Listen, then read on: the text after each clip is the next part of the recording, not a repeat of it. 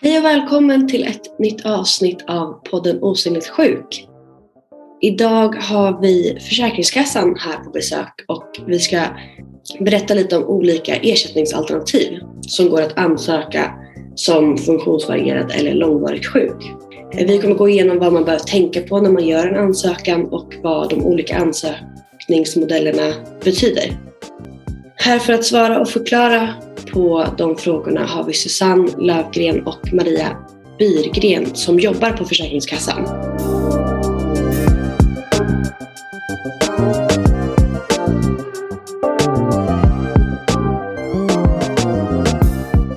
Men då går vi vidare och det är särskilt högriskskydd. Okej, okay. särskilt högriskskydd då, det handlar ju för, det avser ju vuxna då. Och eh, det innebär att eh, arbetsgivaren då, eller din arbetsgivare kan få ersättning då för sjuklönekostnader. Okay. Om det är så att man riskerar att ha långa perioder av sjukdom eller att man är sjuk ofta. Och eh, du som då är sjuk, det vill säga du som är arbetstagare, du kan då även slippa de här karensavdragen. De som omfattas av det här skyddet, det är, det är då om det är så att det är troligt att man kommer att vara hemma på grund av sjukdom eller en funktionsnedsättning fler än tio gånger under ett år. Det är den gränsen då som är satt. Eller att man är sjuk länge. Hur långt är länge? Ja, det är fler än 28 dagar i följd. Okej. Okay. Och det kan också vara så att man behöver vara borta från arbetet för att man ska donera ett organ eller vävnader till exempel. Då kan man också ha rätt att få det här särskilt högriskskyddet. Så här är det ju viktigt då att man när man ansöker då, eh, så ansökan kan man göra på vår hemsida då försäkringskassan.se och eh, då bör man ju då ha ett läkarutlåtande bifogat. Då är det, det är det allra bästa då att man har det och det ska då beskriva varför man kommer att vara sjuk ofta eller länge till exempel. Okej. Okay. Och då när man säger att man kommer att vara sjuk, innebär det, är det liksom förkylning eller vad är det för?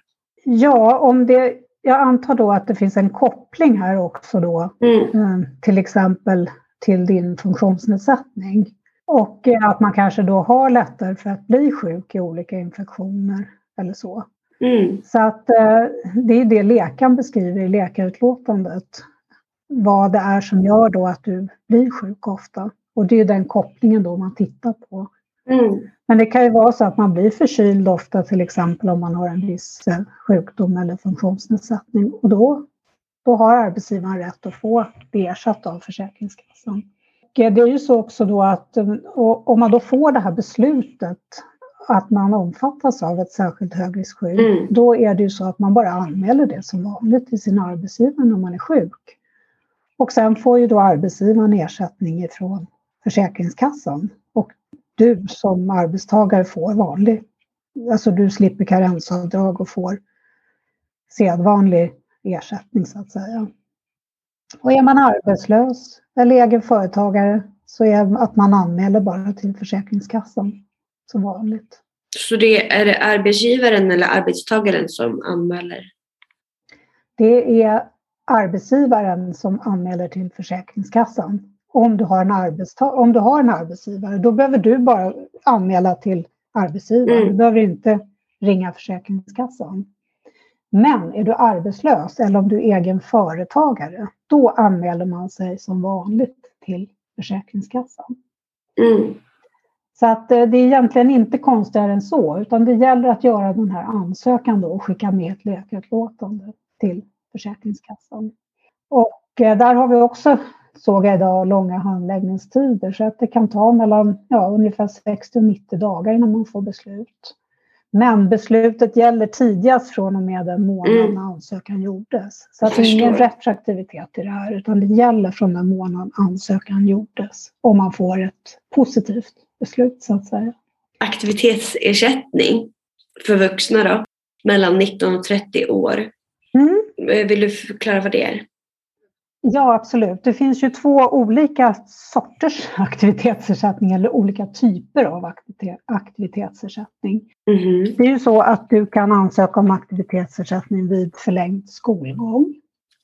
Och det är en ersättning då för unga mellan 19 och 29 år som på grund av funktionsnedsättning eller längre tid, ja, som behöver längre tid än normalt att avsluta grundskola eller gymnasium.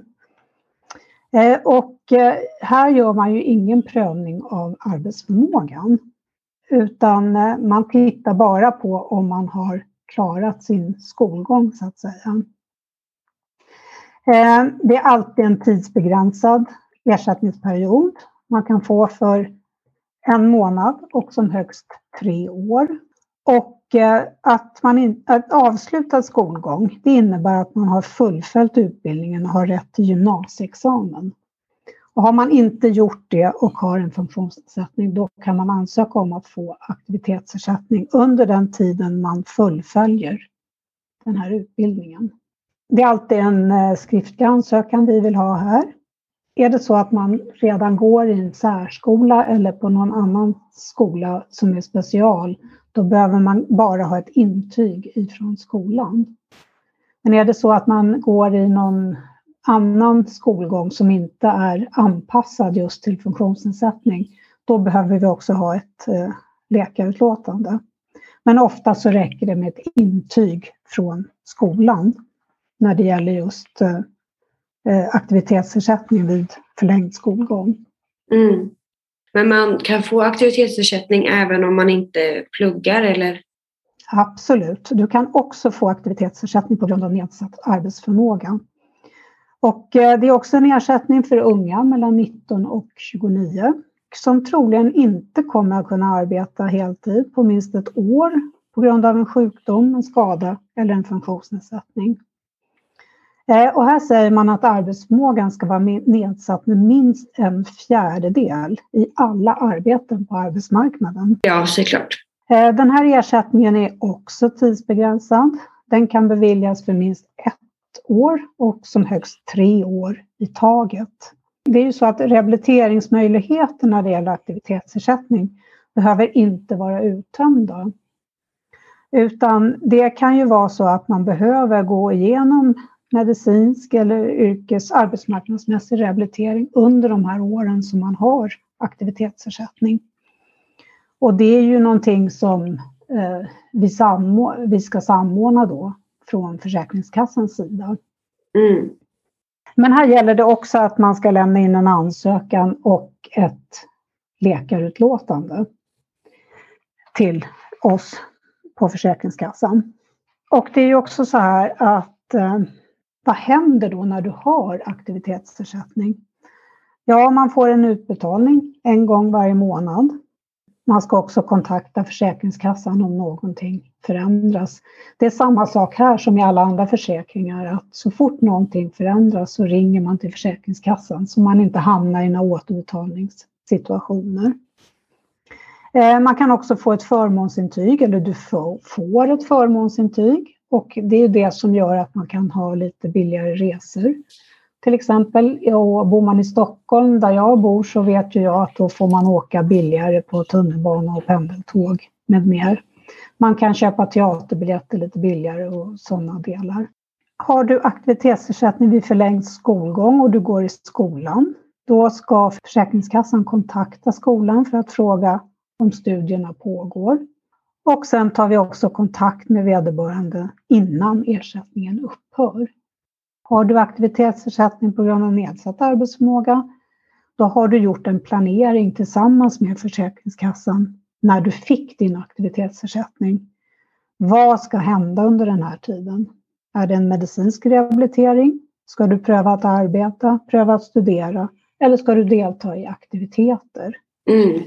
Eh, vissa aktiviteter såsom att förbereda sig för att kanske gå in i en rehabilitering eller någonting, det kan man också få ersättning för från Försäkringskassan. Mm. Och det kan handla om gymkort eller det kan handla om du går någon sykurs eller någon annan förberedande aktivitet. Mm. Det är alltså inte någon praktik eller någon arbetslivsinriktad rehabilitering det handlar om, utan bara aktiviteter, så att säga. Och här har man också kontakt med Försäkringskassan innan ersättningen upphör. Det var lite runt ansökan om och om vad aktivitetsersättning är för någonting. Mm. Och det är alltid viktigt med en bra ansökan och ett bra läkarutlåtande. Sen utreder ju vi och kan, vi pratar ju också både med, med den som söker och kanske med andra aktörer runt omkring. Och eh, det viktiga är ju faktiskt att besluten grundar sig på medicinska uppgifter och att anledningen då till att man inte kan arbeta är just medicinska. Och sen är det ju som i de andra ersättningarna en individuell bedömning och ett individuellt beslut. Mm. Är det så att det är någon garantiersättning? Mm. Det kan ju vara så att man, har, man är 19 år, man har aldrig varit på arbetsmarknaden. De flesta ersättningarna grundar sig på en inkomst. Det är ju vad vi har jobbat ihop eller tjänat. Man får pension, man får sjukpenning på grund av att man har en SGI, en sjukpenninggrundande inkomst. Men har man aldrig varit ute på arbetsmarknaden då har man ju aldrig hunnit att få någon inkomst eller man kanske aldrig kommer att få det heller på grund av att man har en funktionsnedsättning. Då finns det någonting som heter garantinivå. Det är ju då, det gäller både aktivitetsersättning och sjukersättning. Och den här är då uppdelad på olika årsintervaller. Så är du till exempel 21 år, då är du garanterad att du får enligt garantinivå då. Och då är det nu är jag på prisbasbeloppet här, eh, då är det 2,48 prisbasbelopp och det är alltså 9 982 kronor per månad innan skatt. Och det är man alltså garanterad. Om det är 100 procent? Om det är 100 procent, ja. Precis. Allt jag pratar om det är 100 procent. Och sen är ju det ända fram till då, om det vi pratar om aktivitetsersättning, då är ju det ända upp till 30 år, men då är det olika spann innan 21 år, 21 till 23 år, 23, 25, 25, 27, 27, 29, 29 och 30. Sen från och med 30 år då, då har man ju inte längre rätt till aktivitetsersättning. Och är det då så att man går över på en sjukersättning, då är det 11 190 kronor per månad. Men det, det är liksom att man får lite högre mm. i de här intervallerna. Det är någonstans mellan 9 000 och 11 000 ungefär. Ja, mellan tummen och pekfingret, mellan 21 och 30 år. Om man får en aktivitetsersättning på 25 procent när man är 20 år eh, och så får man garantiersättning också om man sen jobbar till man är över 30 år men då när man är över 30 år går ner till 50 procent till exempel så får man ändå samma garantiersättning som när man var 20 och hade 25 procents ja. aktivitetsersättning. Varför är det så? Jo, det är så här att uh, hur mycket man får i aktivitetsersättning eller sjukersättning beror på om man har haft några inkomster eller inte, precis som jag sa tidigare. Och både aktivitet och sjuk består ju av inkomstrelaterad ersättning eller den här garantiersättningen. Eh, om man får då, det beror ju på då hur det här ser ut. Det, om man får inkomstrelaterad eller garanti, det är helt avhängigt på hur inkomsterna såg ut året närmast försäkringsfallet. Och försäkringsfallet, det är det år man bedömer att man inte hade någon arbetsförmåga. Om det är en kvart, halvt, tre fjärdedelar eller helt. Oavsett så är det ett försäkringsfallsår. Det är den tidpunkt då nedsättningen av arbetsförmågan har nått den grad och varaktighet som krävs då för att få rätt till aktivitetsersättning oavsett omfattning på den. Så om man fick en garantiersättning när man beviljades aktivitetsersättning och har haft aktivitetsersättning hela tiden och sedan till exempel får sjukersättning så kommer man fortsätta att ha garantiersättningen även om man har haft andra högre inkomster. Men är det också på samma sätt som andra ersättningar att det ska omprövas var tredje år? Eh, när det gäller aktivitetsersättning så kan man ju inte ha det mer än var tredje år. Man kan bara ha det i tre år. Det är liksom högst, så den omprövas ju inte under tiden. Utan där ska man ju ha en kontakt med Försäkringskassan under den här tiden.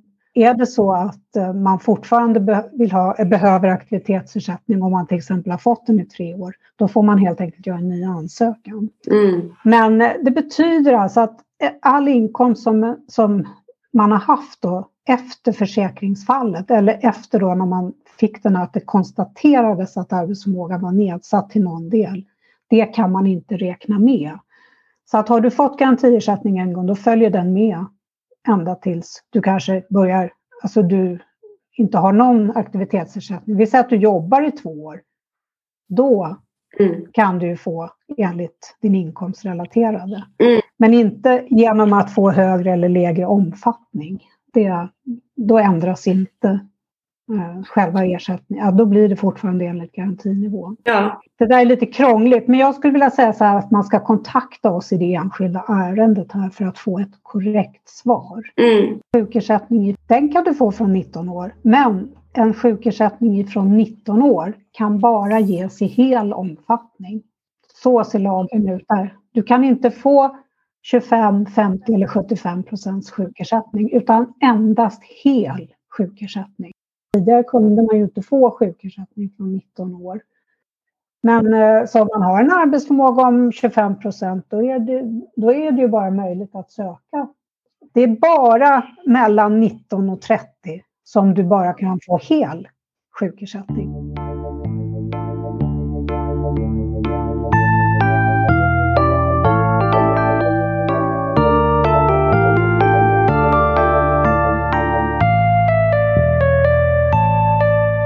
Nej, men vi har pratat lite om sjukersättning också. Mm. Eh, men vad är, och då verkade det ju som att det var det skillnaden mellan aktivitetsersättning och sjukersättning om man är mellan 19 och 30 år är att sjukersättningen måste vara på 100 procent.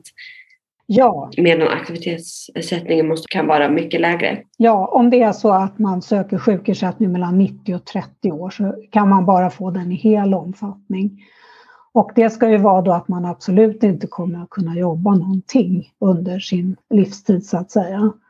Eh, för sjukersättning, där handlar det ju inte om att det ska pågå rehabilitering. Alltså, det är ju inte så att eh, det, det beviljas i perioder, utan det beviljas ju för all framtid, alltså tills vidare, en sjukersättning. Och det betyder ju då att man aldrig, troligtvis aldrig mer kommer att kunna arbeta heltid på grund av en sjukdomsskada eller funktionsnedsättning. Mm. Överskådlig tid tror jag är ett uttryck som man, man använder. Mm. Och eh, 19 till 20 år då är det ju bara hel sjukersättning då man kan få. Och sen eh, ja, fram till man fyller 30 juni där, och sen därefter då mellan 30 och 64 då kan man ju få i alla fyra omfattningar. Hel 75, 50 eller 25. Den här är ju inte tidsbegränsad som jag sa och här ansöker man ju själv om sjukersättning. Och då behöver man ju ha ett läkarutlåtande mm. som, eh, som alltså eh, ger för handen då att man inte har arbetsförmåga. Eh, men det är också så att Försäkringskassan kan besluta att byta ut sjukpenning mot sjukersättning. Det kan ju vara så att jag har uppe sjukpenning för någonting och så ser vi på Försäkringskassan att det här kommer aldrig och det kommer aldrig att bli så att man kommer ut på arbetsmarknaden för man har ingen arbetsförmåga. Då kan vi initiera att man byter ut det till en sjukersättning. Mm. Då tar vi kontakt och så om det. Men då är det vi som, då är det Försäkringskassan som helt enkelt byter ut eh, ersättningen i sådana fall. Mm det händer, vad händer då när man har en sjukersättning? Ja, det är samma sak här, att eh, man måste kontakta Försäkringskassan om något skulle förändras. Och här skulle jag vilja säga att man kontaktar oss om det är så att man tänker att man vill gå ut och pröva arbete eller att alltid någonting när det handlar om arbete så kontakta alltid Försäkringskassan. För det är alltid den här risken att man kan åka på något bakslag och få betala tillbaka eller så. Det vill vi inte och, och det, det, det, är någonting vi absolut vill undvika. Mm. Så att man ska alltid kontakta oss. Och det är likadant här, man får ett förmånsintyg för att åka billigare kommunikationer, tåg, ja vad det nu kan vara. Mm. Eh, vi brukar göra en uppföljning med några års mellanrum. Inte för att eh, det är någon, vi vill bara checka av kanske att allt är som det ska eller om man har något annat på hjärtat. Mm. Eh, och eh, det finns ju möjlighet att vara delaktig i samhället. Man kan pröva att arbeta eller prova att studera. Och eh, I de fallen måste man ansöka eller anmäla till oss, precis som jag sa. Men här tycker jag man kan gå in och läsa på vår hemsida, för det finns ju möjlighet att pröva på arbete eller att pröva att studera med bibehållen ersättning. Jag tror det är ett halvår ungefär, men absolut jättebra möjligheter om man är lite rädd att pröva om man verkligen klarar av. Mm. Och då om man fortsätter arbeta eller studera för att man förstår att det fungerar, mm. blir man återbetalningsskyldig för de sex månaderna Nej, det blir man inte. Ja, det är... Men det är alltid viktigt att ta kontakt med Försäkringskassan innan man gör någonting. Ja. Så att man vet precis vad som gäller. Man kan ju ha vilande och man kan få prova att studera. Men du måste ha ett beslut ifrån oss. Så att, eh, det är därför jag säger att man ska kontakta oss. Så att man kan ha ersättningen vilande under en tid när man arbetar. Sen kan man ju ha steglös avräkning. Det finns ju många varianter här. Och Eh, kontakta alltid Försäkringskassan och fråga vad som är bäst för dig. Är det avräkning eller är det vilande? Eller... Det finns ju möjligheter att pröva på. Mm. Så det... Man kan också få bostadstillägg om man har aktivitetsersättning eller sjukersättning. Eh, det kan man få, absolut. Ja, vad bör man tänka på om man ska ansöka om det eller sådär? Ja, om du har aktivitetsersättning eller sjukersättning så kan du söka bostadstillägg från Försäkringskassan. Och det här är det många som missar, har vi uppmärksammat. Det är jättemånga som inte vet om det här, att man har den möjligheten. Om du får det här bostadstillägget eller inte, det beror ju på då hur höga boendekostnader eller inkomster eh, man har. Och här gäller ju då att man lämnar in en ansökan till Försäkringskassan och sen ska man då bifoga kopior på dokument då som gäller bostaden. Vad är det för bostad man bor i? Vad betalar man i hyra? Etc. Och, ehm, det här är ju någonting då, de här pengarna det är ju en ersättning för om man betalar tillräckligt mycket då för sitt boende i förhållande till boendet. Och eh, man behöver ju inte betala någon skatt heller på det här tillägget. Det här är ju lite svåra, svårt det här att svara direkt på frågor om bostadstillägg. Så att vi brukar ju säga att eh, ring till oss på, på, till vår kundcenter. Och förbered dig gärna genom att ta fram uppgifter om din bostadskostnad och dina inkomster och ditt sparande. Och har du en sambo eller att du är gift så behöver vi ju ha uppgifter om båda då inkomster och sparande. Finns det någon övre gräns, alltså övre inkomstgräns för att få bostadstillägg eller något sånt? Ja, det här är ju någonting som är eh, lite knivigt. Vi, vi brukar, var den här övre eller lägsta gränsen ligger, det är en fråga som vi sak inte svarar på då det egentligen inte finns några gränser. Och anledningen att man inte riktigt kan uttala sig om någon gräns är för alla inkomster viktas olika. Man kan till exempel ha en låg SA, en sjuk eller aktivitetsersättning. Men i förhållandevis en hög arbetsinkomst i kombination med som, som gör att man ändå får bostadstillägg för att arbetsinkomst endast tas upp till 50 procent jämfört med sjuk och aktivitetsersättningen som man tar upp till 100 procent. Ja, och man kan ju ha sjuk och aktivitetsersättning i kombination med tjänstepension, studiemedel som kanske tas upp till 80 procent. Och i alla de här olika kombinationerna så är det svårt att uttala sig om från och med när du inte har rätt eller om du har rätt. Därför är det jättebra att använda sig av den tjänsten som vi har på Försäkringskassan.se. Den heter Beräkna bostadstillägg. Där kan man pröva sig fram. Och, där är det, och det är samma sak då när det gäller två som ansöker. Gå in där och följ bara instruktionerna. Så kan man få ett eh, ungefärligt svar på om man har rätt till bostadstillägg eller inte. Nu är jag lite osäker på om de nämner belopp där eller inte. Men, man kan ju, men som lägst kan man alltid utgå ifrån att så länge inkomsterna inte överstiger garantinivån så kan man få maximalt bostadstillägg för den bostadskostnad som räknas fram. När man har inkomster som överstiger en garantinivå, då börjar inkomsterna påverka det maximala bostadstillägget man kan ha rätt till. Så att egentligen kan man säga att desto högre inkomster, desto mindre bostadstillägg. Mm. Så att det här är, ni hör, det här är inte enkelt. Det, det går inte att svara ja eller nej på det här, utan börja med att gå in på Försäkringskassan.se, gå in på den här bostadskollen. Det är en tjänst då som är jätteuppskattad vad jag vet. Och är det så att man fortfarande tycker att det här, nej men gud, jag fattar ingenting, ring. Ta fram de här uppgifterna och ring till oss. Och har du sambo eller, någon, eh, eller är du gift, så ta med maken och sambons uppgifter. Mm. Så får du rätt information. Mm. Svårt att svara ja eller nej på här. Ja.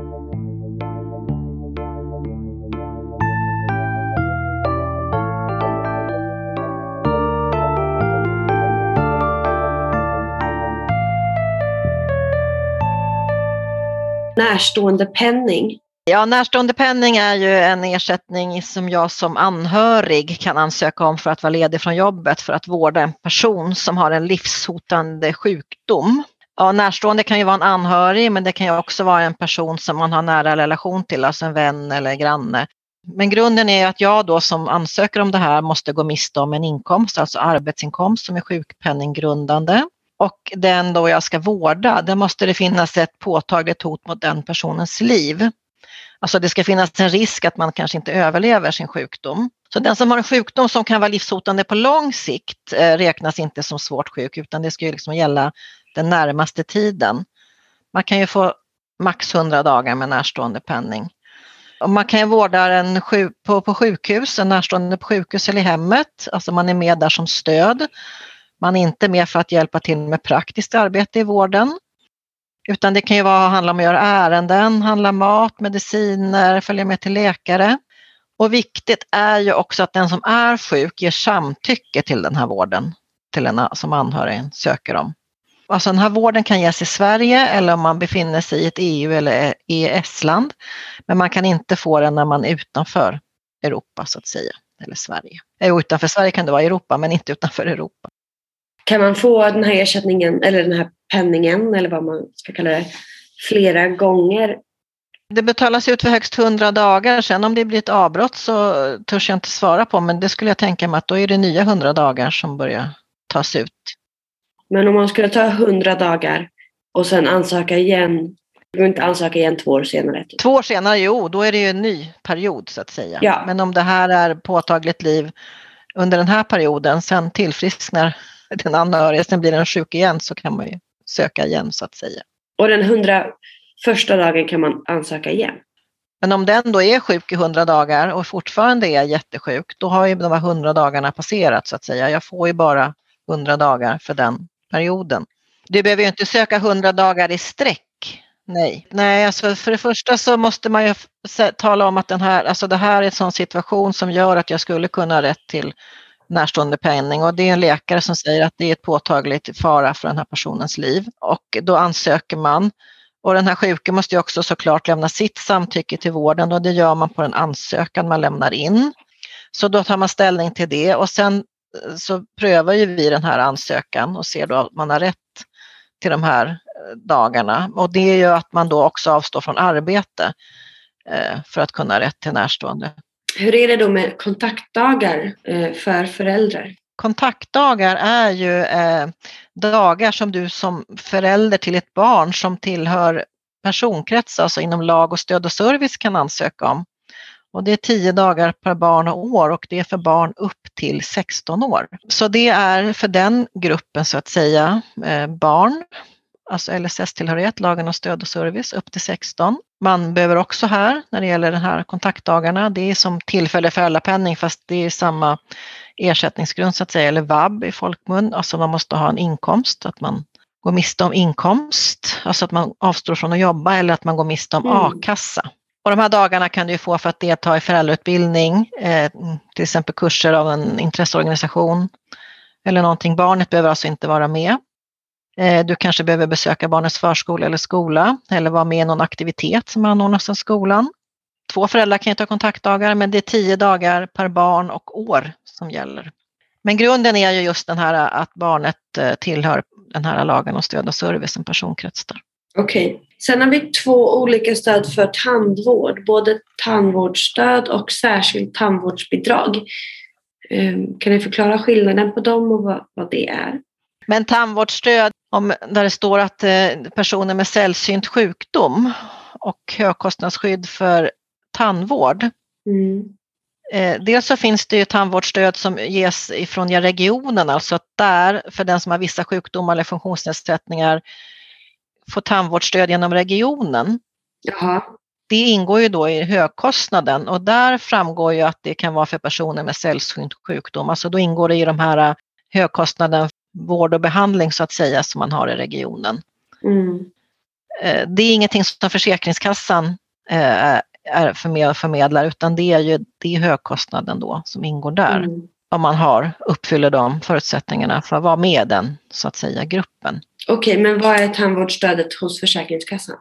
Ja, det är det statliga tandvårdsstödet och det består av ett allmänt och särskilt tandvårdsbidrag och sen har vi också högkostnad i den här tandvården och det är ju för den här äh, tandvårdsersättningen, alltså högkostnadsskyddet som Försäkringskassan administrerar, är ju att man betalar en viss del när kostnaden överstiger ett visst belopp och det är ju för alla så att säga den här högkostnaden. Det är upp till äh, kostnader upp till 3000 betalar man själv. Sen har du ju de här 600 kronorna per år om du är vuxen som du har rätt till bidrag med. Men upp till 3 000 kronor betalar du själv och sen är det olika nivåer. Kommer man över 3 000 kronor så betalar man 50 procent av den kostnaden som överstiger 3 000 kronor. Och har du kostnader för din tandvård som är över 15 000 kronor så betalar du 85 procent av de kostnaderna som är över 15. Det är det högkostnad vi har.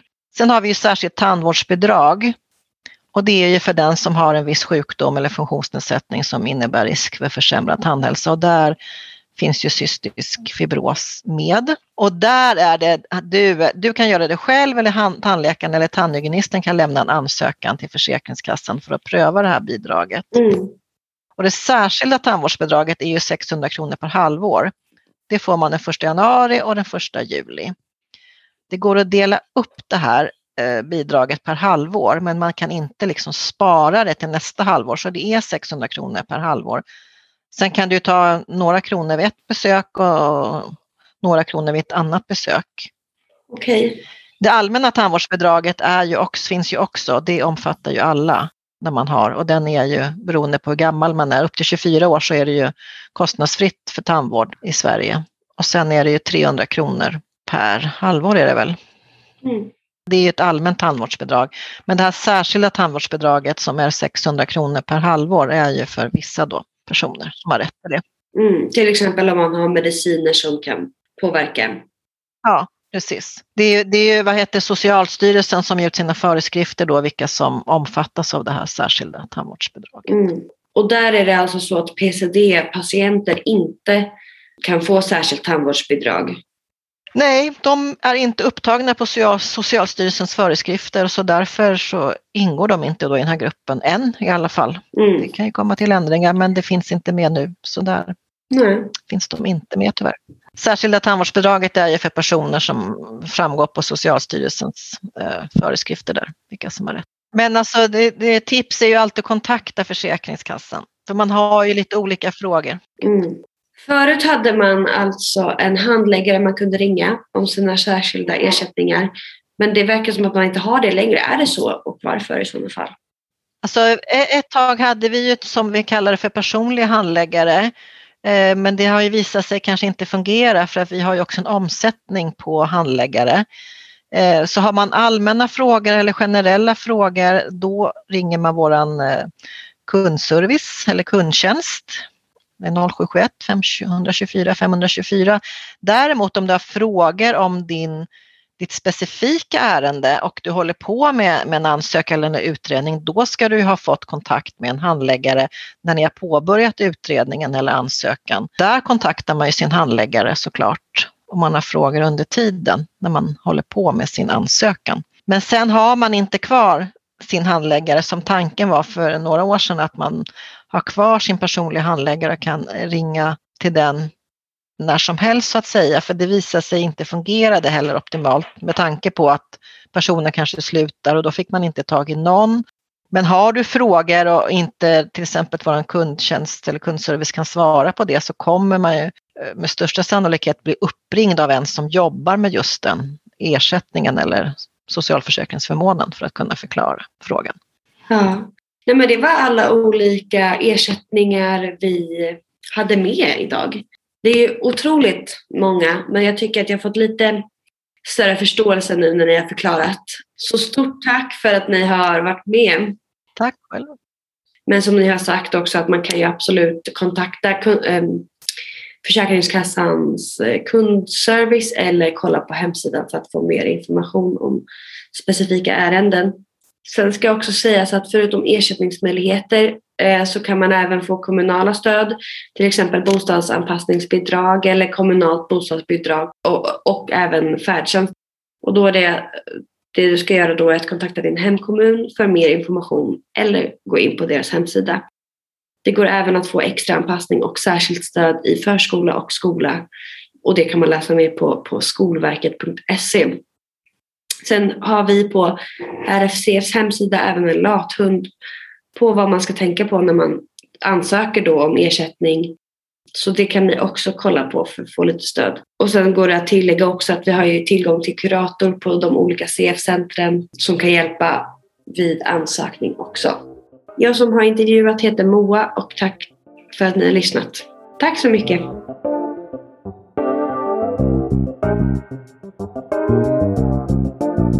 Thank you.